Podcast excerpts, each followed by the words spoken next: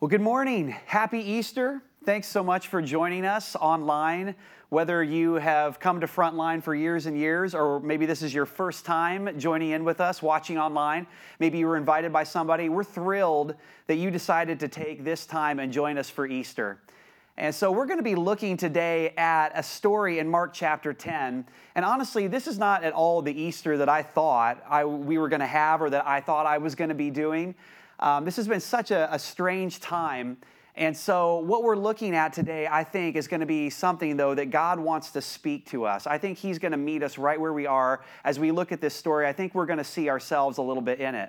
We've been following Jesus and His disciples through the Gospel of Mark, and so today we're going to look at this story in Mark ten, and uh, we're going to just allow God to speak to us in the midst of that. To set up kind of the conversation that Jesus has with His disciples, Uh, I have four boys, and they're all at home in our house right now. And for my wife and I, we know our four boys know the rules of shotgun.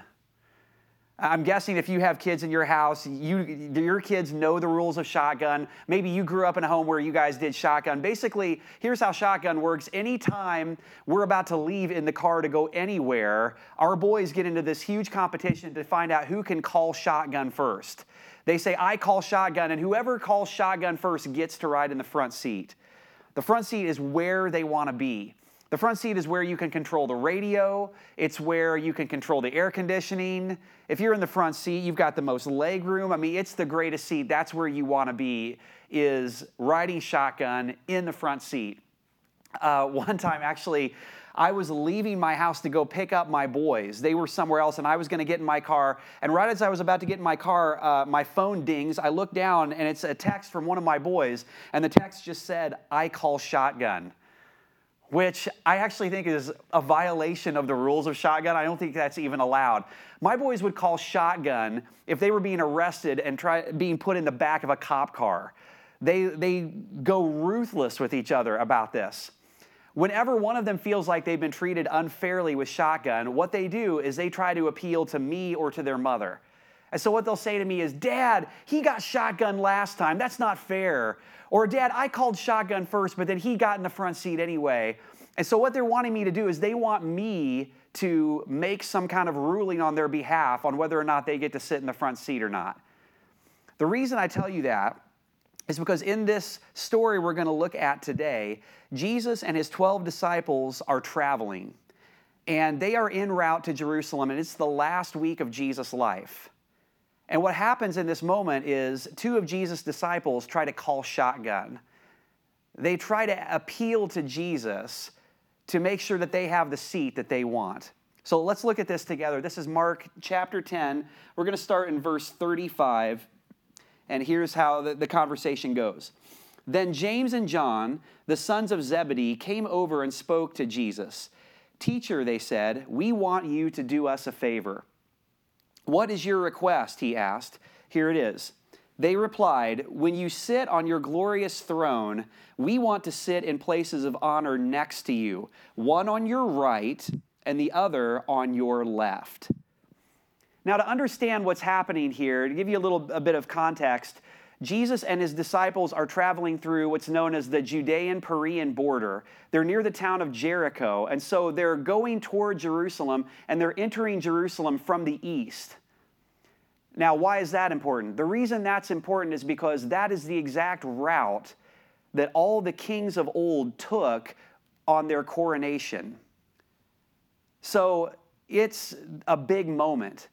Ever since the feeding of the five thousand, there's been this rumor, there's been these simmerings going on that Jesus is going to be the next king of Israel.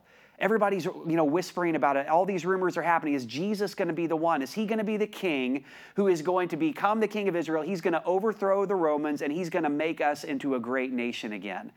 That's what people are wondering. And now James and John are aware Jesus is leading them into Jerusalem. Jerusalem is where kings go. Jerusalem is where the kings reign from. And so they're sensing how big a moment this is, and they are essentially trying to ask the question, can, can we get in on this? Can, can we be a part of where this story is going? Can we get our tickets now? Can we reserve our seats now? That's what they're trying to do. Now, uh, we have to ask the question, What did it mean to sit to the right or to the left of the king? Uh, the seats that were to the right and the left of the king, when the king was on his throne, he would put his most trusted advisors to his right or to his left, on either side on, of either ear. And so it, it's long understood in the ancient world that those were honored seats. The most trusted advisors of the king would sit there. In fact, Uh, the Jewish historian Josephus records that for Saul, who was the first king of Israel, that Saul had his son Jonathan sitting to his right, and on his left was Abner, who was an important military figure in his kingdom. And so from the very beginning, from the very first king of Israel, these two seats were held by the most honored high positions in the land. So what's happening here is James and John think they know where this story is going. They think they know what's about to happen as they're going into Jerusalem. And basically, they're trying to write themselves into the story. They want Jesus to give them these two honored positions. They're calling shotgun and they're saying, Jesus, we think you need advisors. We're two of your best friends. We think we have something to offer you. We think we could give you some advice. We think we could hold these positions and be of help to you in your kingdom. They think they know where the story is going. I don't know about you, I see myself a little bit in James and John. Uh, I go back even just a month ago, we thought we knew where the story was going, didn't we? We thought we knew what was going to be happening in our lives. Uh, we thought we knew how much money we were going to have in the bank a month ago. We thought before this whole coronavirus crisis happened, we thought we knew what job we were going to have, many of us. We thought we knew what kind of job security we were going to have. We thought we knew what vacation we were going to be taking for spring break. Some of you are supposed to be on that vacation, maybe even right now. But just like James and John, they had no idea where the story was really going. They had no idea what was about to actually happen in, in Jesus' kingdom. And so I want you to take a look at how Jesus very graciously responds to their request. They, they want to know, can we sit at your right or to your left? This is how Jesus responds, verse thirty-eight. But Jesus said to them, you don't know what you are asking. Are you able to drink from the bitter cup of suffering I am about to drink? Are you able to be baptized with the baptism of suffering I must be baptized with? So what Jesus does here is he responds by speaking about the cross. He talks about drinking a bitter cup of suffering. In the Old Testament, um, it was it was described as the, the cup of God's wrath that was poured out. And so the baptism uh, of suffering, this is what Jesus is talking about. He's talking about how he's going to offer himself and die on a cross in a sacrificial death to pay for the sins of all mankind, uh, of you, of me, of all of us. And begins to speak to them about this. Because Jesus' idea of his kingdom coming, Jesus' idea of him coming into his power and coming into his kingdom was very different than the idea that James and John had in their head of what that was going to look like. Here was the issue for James and John. They wanted the position, but they didn't want the process. James and John, they wanted the position of sitting to the right or to the left of Jesus, but they didn't want the process. They wanted the end result, but they didn't want what it was going to take to get there. And I look at that and I say, you know, that's me too a lot of the time. Uh, even when I just think back at the beginning of the month of March, March and April were supposed to be really busy months for me. I remember looking at my calendar, end of February, beginning of March, and thinking to myself, man, I don't know how I'm going to do all these things. Our, our calendar was full. Uh, I have a son who was going to be in track. Uh, a couple of my boys were going to be in a play. There was all kinds of stuff going on at church, you know, kind of preparing for Easter. And, and so I, I literally remember, this is so weird to think about because it seems like it was so long ago. I remember actually praying a prayer and saying to God, God, will you please, during the season, will you reduce my schedule a little bit? Will you give me more time with my family? Uh, God, will you take some things off my my schedule so I just have some more room? I, I, I prayed that prayer. I, got, I wanted God to answer that prayer, but what I didn't want was the process. I didn't want this process. I didn't want this to be how that happened. And that's oftentimes what happened. We say, God, will you bless me? Will you take care of me? Will you give me security? But, but we don't want the process that's involved with getting there. What's interesting is if you follow the storyline here, James and John don't get these positions they're asking for. They don't get to sit to the right and to the left of Jesus when he comes into his kingdom. But what's interesting is some somebody does. When Jesus comes into his kingdom, when he comes into his glory and his power, there are two people who get the opportunity to sit to his right and to his left. Let's fast forward a little bit, a few chapters forward in the Gospel of Mark. This is Mark fifteen, verse twenty-seven. Jesus is being crucified by the Romans right now. Verse twenty-seven says this, "They crucified two rebels with him." Some translations say two criminals with him. One on his right and one on his left. Did, did you catch that? Now, now here's the question. Why does Mark say it like that? I mean, literally, Mark could have said it, and he could have said, you know, uh, there was two other guys on the hill that got crucified with Jesus. Mark could have said, you know, there was two other guys. They were kind of in the same vicinity on the same hill. He could have said it anyway. Mark chooses to say it. He wants us to understand Jesus is in the middle, and there's a guy on his right, and there's a guy on his left. Why does he say it so specifically like that? It's because of the conversation that Jesus has with James and John that we were just looking at together. See, see Mark wants us to understand. He, the way he's telling the story, he wants us to get it. That Jesus coming into his kingdom, Jesus coming into his power, Jesus sitting on his throne did not look like some grand entrance to a palace. It, it didn't look like some glorious moment with a throne and a beautiful crown with jewels in it. It looked like a cross. It looked like suffering. Jesus, at the moment when he was put on the cross, that was the moment that Jesus came into his kingdom. That was the moment he fulfilled all the prophecies about him. That was the moment that he came into his power. That was Jesus as king, was him on the cross. And it's two criminals, two rebels that get the honored position of, of sitting to Jesus' right and, and to his left when he comes into his kingdom. Two people who were emptied of any kind of social status. They were emptied of any kind of bragging rights. They, they couldn't even help themselves. They couldn't even save themselves. And, and where was James and John at this moment? James and John, as Jesus is being crucified, they're standing back from a distance and they're watching it, and in their eyes, this is a defeat. This is the mo- the story is over.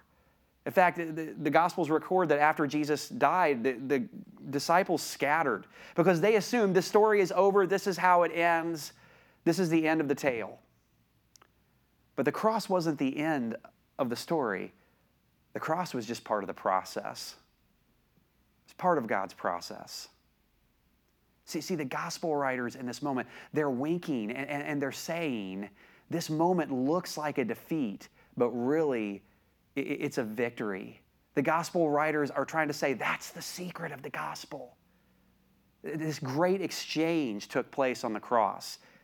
Second Corinthians chapter five describes the gospel this way. I love the way that Paul describes the gospel. He says that God made him who had no sin, that's Jesus, to become sin on our behalf so that in him, so that in Jesus, we could become the righteousness of God. In other words, Jesus took your place in the back seat so you could ride shotgun. That's what the cross is about. Jesus took our place and made it possible for us to have the front seat.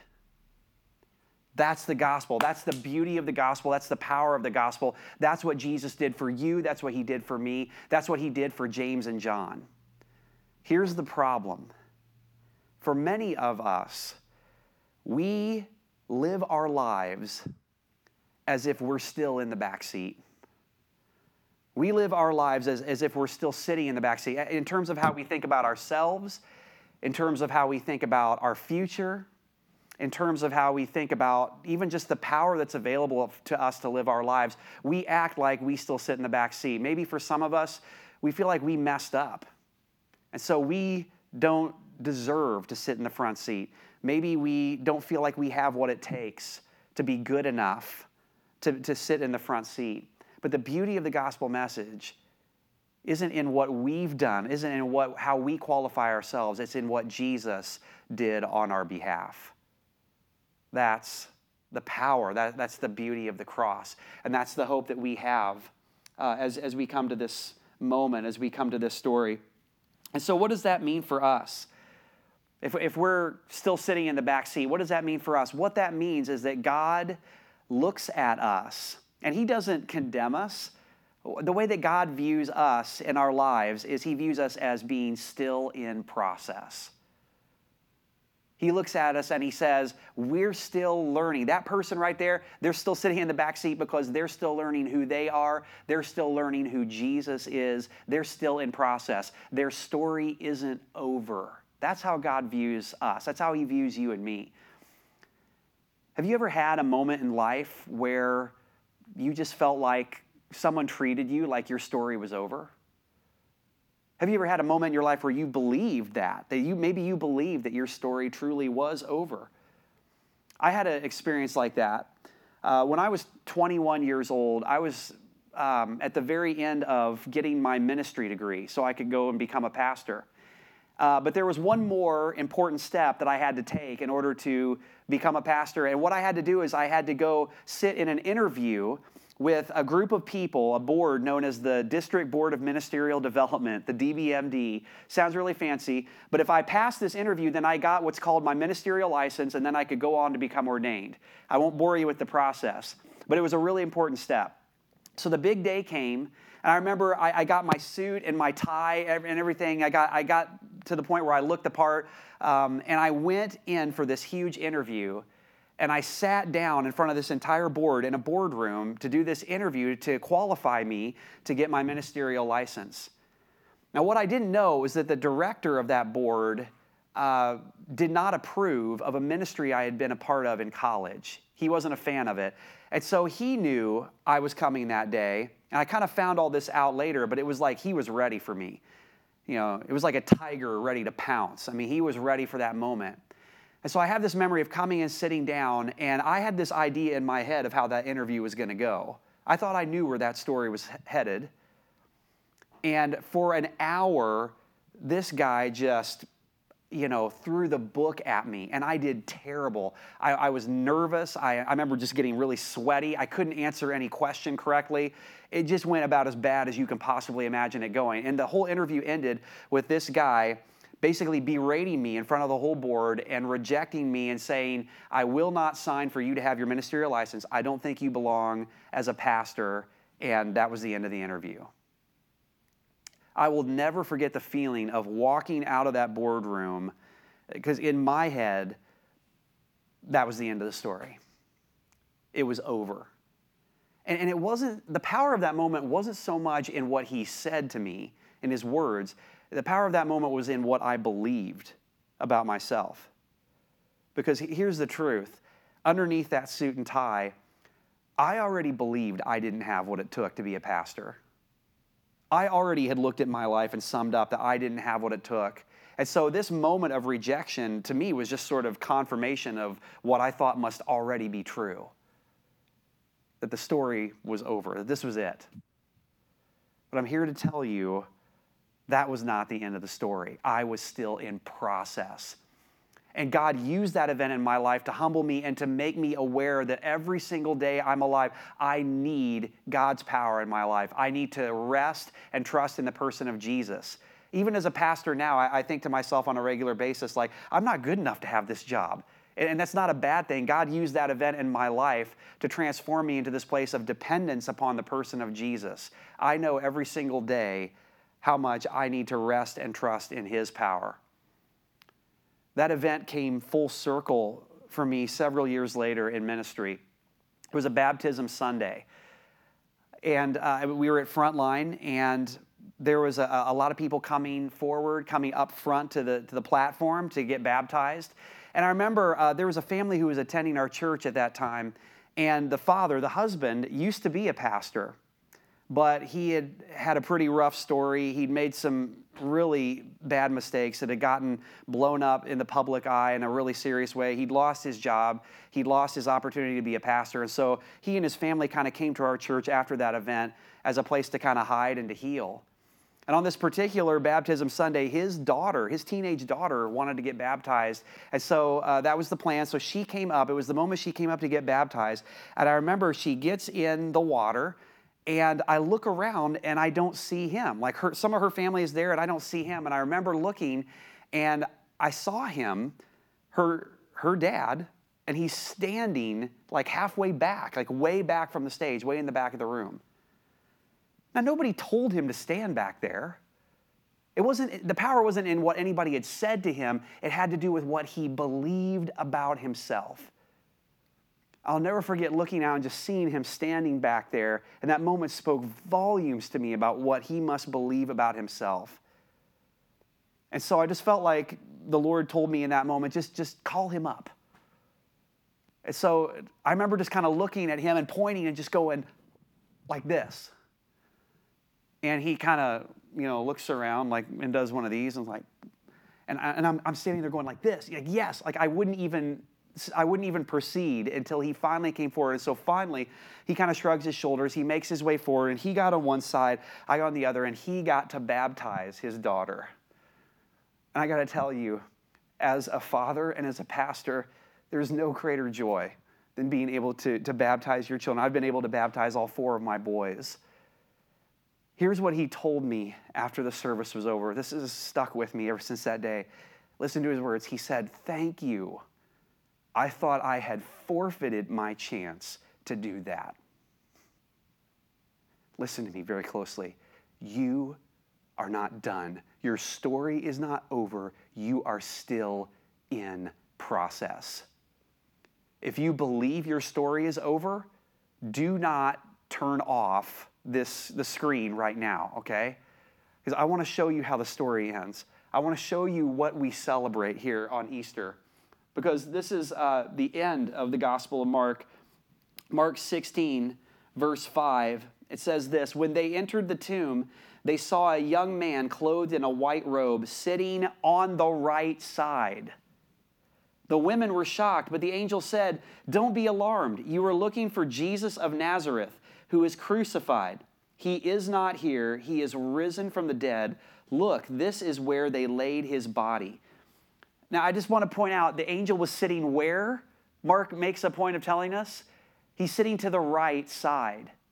But why does he include that de- detail? Why does, why does he say that?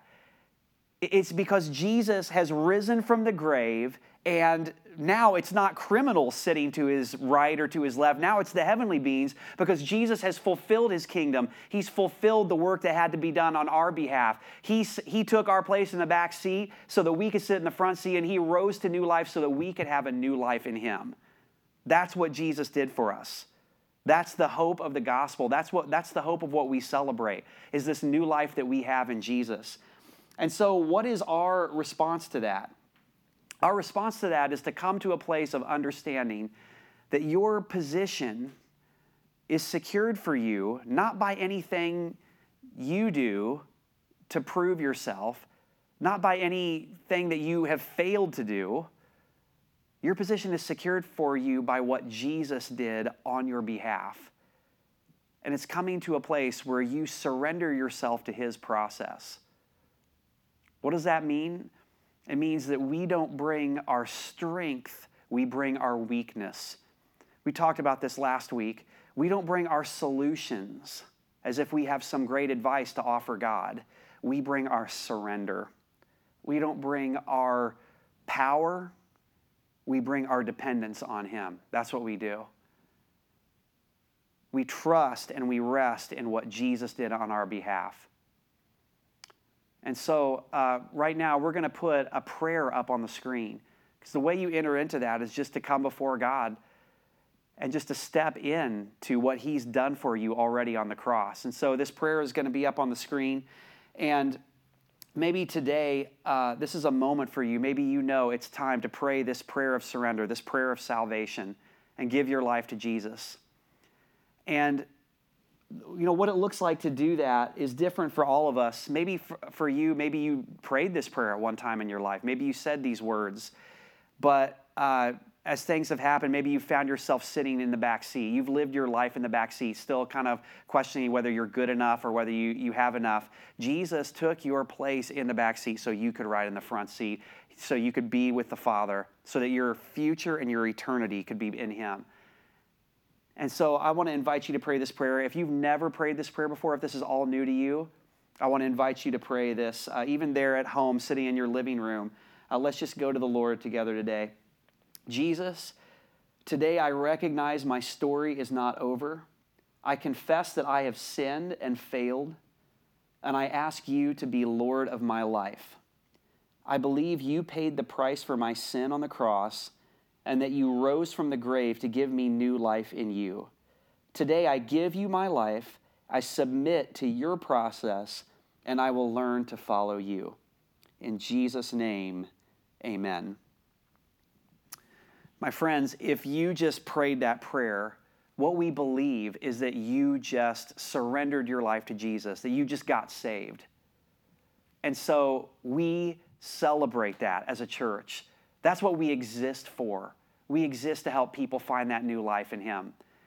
And, and so here's uh, what I'm going to ask you to do. If you just prayed that prayer, uh, there's another screen that's going up right now in, in front of you on your screen. We would love for you to let us know that you made that decision, because here's what we understand.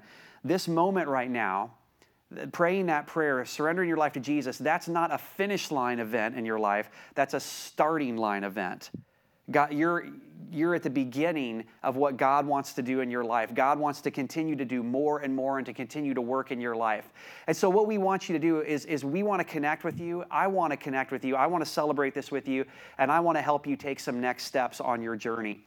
And so if you would, do uh, just respond uh, by doing what it says to do on the screen there, by texting um, what it says to that number, three one nine nine six, and letting us know. And we, we will uh, connect with you. We'd love to celebrate this with you. And we're just thrilled that you made this decision today. Praise God for people who are stepping into new life right now. Praise God for people who are, who are coming to this place of realizing that it's not what they've done or what they failed to do that qualifies them. It's what Jesus did for us that allows us to know Him, allows us to have Have an eternity. And I don't know about you, I think our world needs that. I think we need that message right now. This is a time of putting our hope in something that's true hope, uh, that's real hope.